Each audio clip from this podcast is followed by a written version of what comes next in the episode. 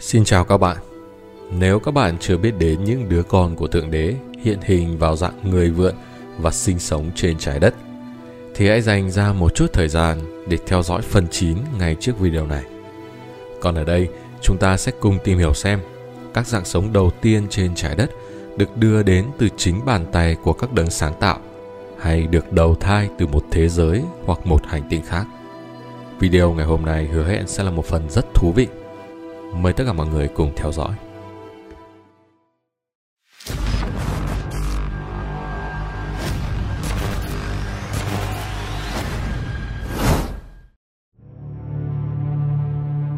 Lịch sử trái đất theo các đấng sáng tạo. Phần 4 Xin chào các bạn yêu dấu. Chúng tôi là các đấng sáng tạo. Ngày hôm nay chúng ta sẽ khảo sát các cuộc chiến và sự pha trộn chính của các linh hồn trên trái đất đã đánh dấu sự bắt đầu của cái gọi là bạo lực và xung đột. Đối với nhiều người trong các bạn, nó sẽ không phải là một bức tranh đẹp. Nhưng chúng tôi hy vọng phần lớn các bạn hiện nay là những linh hồn trưởng thành và có thể luận bàn một chút về những điều tồi tệ nằm trong tất cả những điều huy hoàng của sự sáng tạo. Trái đất của các bạn đã không phải là hành tinh duy nhất trong hệ mặt trời được sự chú ý của người ngoài hành tinh. 10 triệu năm trước, có ba hành tinh chứa các dạng sống, đó là trái đất, sao hỏa và sao ma đếch. Đây là các hành tinh thứ 3, 4 và 5 quay quanh mặt trời của các bạn lúc bấy giờ. Vâng, môi trường trên các hành tinh thứ tư và thứ năm thì lạnh hơn và ít mến khách hơn trái đất. Nhưng điều đó không ngăn được những người ngoài hành tinh chinh phục nó những người đã đến sao hỏa và sao màn đếch thuộc dạng thích mạo hiểm, sẵn sàng chịu đựng mùa đông khắc nghiệt và cảnh sắc cằn cỗi. Cho dù cũng có những cánh rừng và các dạng thực vật ở vùng xích đạo, hay có nhiều nước và băng ở các vùng cực. Nhiều trong số những linh hồn đã bị chết trong trận lụt vĩ đại trên trái đất, đã đầu thai trên sao hỏa và sao màn đếch. Những nền văn minh đã phát triển trên các hành tinh đó là từ nhiều hệ thống sao khác nhau. Và lúc này chủng tàu gốc Pleiades đã bị pha trộn. Như các bạn có thể tưởng tượng, những sinh mệnh đang sống trên các hành tinh đó đã hạ thấp sự rung động đến tầm mức mật độ 4. Đương nhiên, những linh hồn này không nhận được cùng một loại sự chăm sóc yêu thương như những linh hồn ở mật độ 7. Những hành tinh bên ngoài này do đó trở thành chỗ chứa cho các cá thể kỳ lạ của hình tư tưởng và tạo vật tư tưởng. Bằng cách ấy đưa đến sự phong phú của thế giới Astran – còn gọi là thế giới của những tạo vật tư tưởng, sự tưởng tượng và trạng thái mơ mộng. Trong suốt thời kỳ này, nhiều sinh mệnh ở khắp nơi trong giải thiên hà đã chú ý đến thí nghiệm trên trái đất và các hành tinh hàng xóm của nó. Một nhóm những linh hồn từ hệ thống sao Alpha Draconis đã gửi phi thuyền trinh sát đến trái đất khoảng 40 triệu năm trước và một lần nữa là vào khoảng 1 hay 2 triệu năm trước trận lụt vĩ đại. Mặc dù họ không di cư với số lượng lớn, nhưng những báo cáo của họ gửi về hội đồng Draconis đã đặt trái đất, sao hỏa và sao Mandek vào bản đồ cho sự khám phá và chinh phục. Một nhóm khác từ trong sao Orion cũng chú ý đến những linh hồn non nớt trên trái đất và những đồng bào của họ trên sao hỏa và sao Mandek. Chúng tôi, những sinh mệnh từ mật độ 7 đến mật độ 12 vẫn kiểm tra thí nghiệm trái đất một cách cẩn thận. Những nền văn minh kém lành mạnh này từ các chòm sao Orion và Draconis đã không thể đạt được chỗ đứng trên trái đất bởi vì sự quan sát cẩn thận của chúng tôi. Nó giống như việc tiến vào phòng thí nghiệm của chúng tôi và tuyên bố rằng họ tiếp quản thí nghiệm này vậy. Chúng tôi có một rung động bảo vệ xung quanh trái đất và những thứ giống như vậy đã không xảy ra, ít nhất là trong thời gian đó. Tuy nhiên, sự bảo vệ giống như vậy đã không được ban cho sao hỏa và sao Mandek, bởi vì nói một cách khá thẳng thắn, đó không phải là địa hạt của chúng tôi. Những hành tinh này đã là tự do cho tất cả, hơn là được kiểm soát chặt chẽ. Các linh hồn từ chòm sao Orion và Draconis đã đến những hành tinh này, trước tiên với những nhóm nhỏ như là trinh sát và định cư vào giữa các cộng đồng đang tồn tại. Khi sự lai giống bắt đầu xuất hiện, những linh hồn này bắt đầu tái sinh. Dạng bò sát của Draconis nhận thấy chúng rất khó thích nghi đối với môi trường trên sao hỏa và sao màn đếch họ quyết định tái sinh trở thành giải pháp được ưa thích hơn để sinh sống trên các hành tinh này.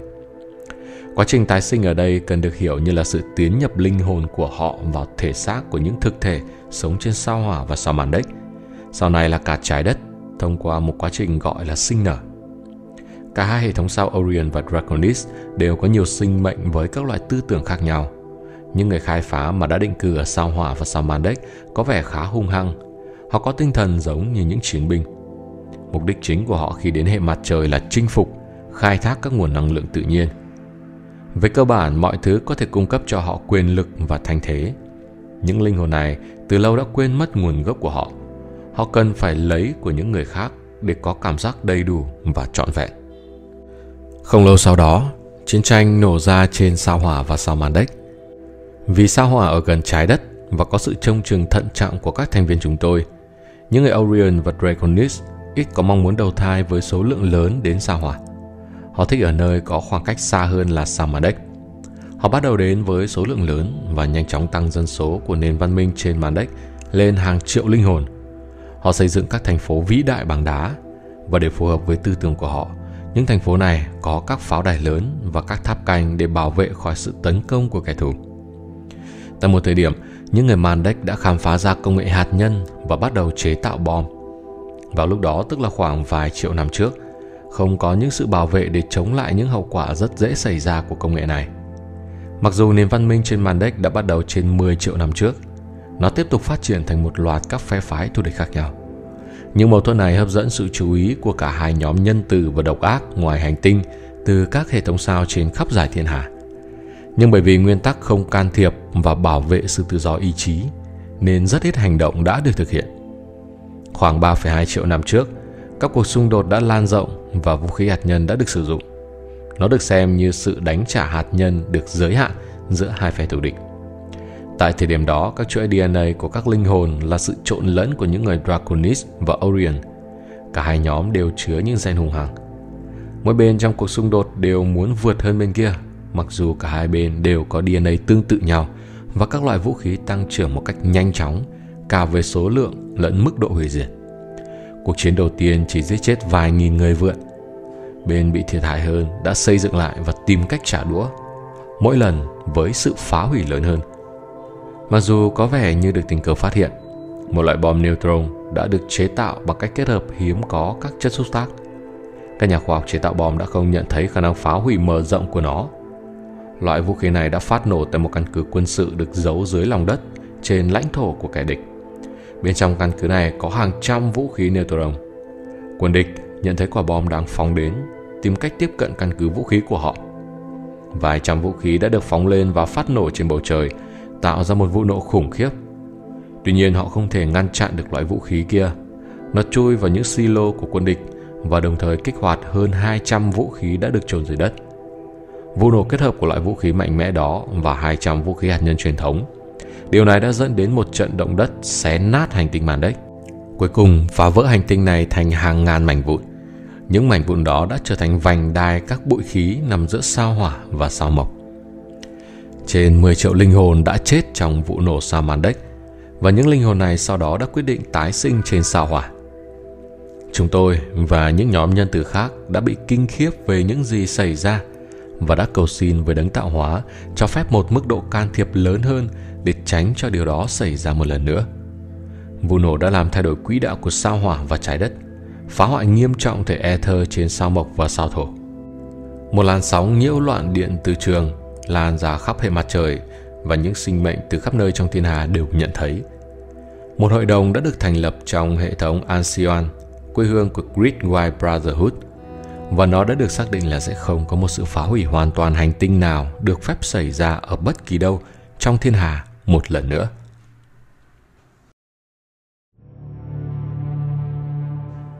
Lịch sử trái đất theo các đấng sáng tạo phần 5 Một số trong các bạn đã hỏi về những người Orion và Draconis. Chúng tôi đã không đi vào chi tiết về nhóm này bởi vì nó không cần thiết. Đủ để nói rằng thí nghiệm DNA của chúng tôi phần nào đã đi lệch hướng.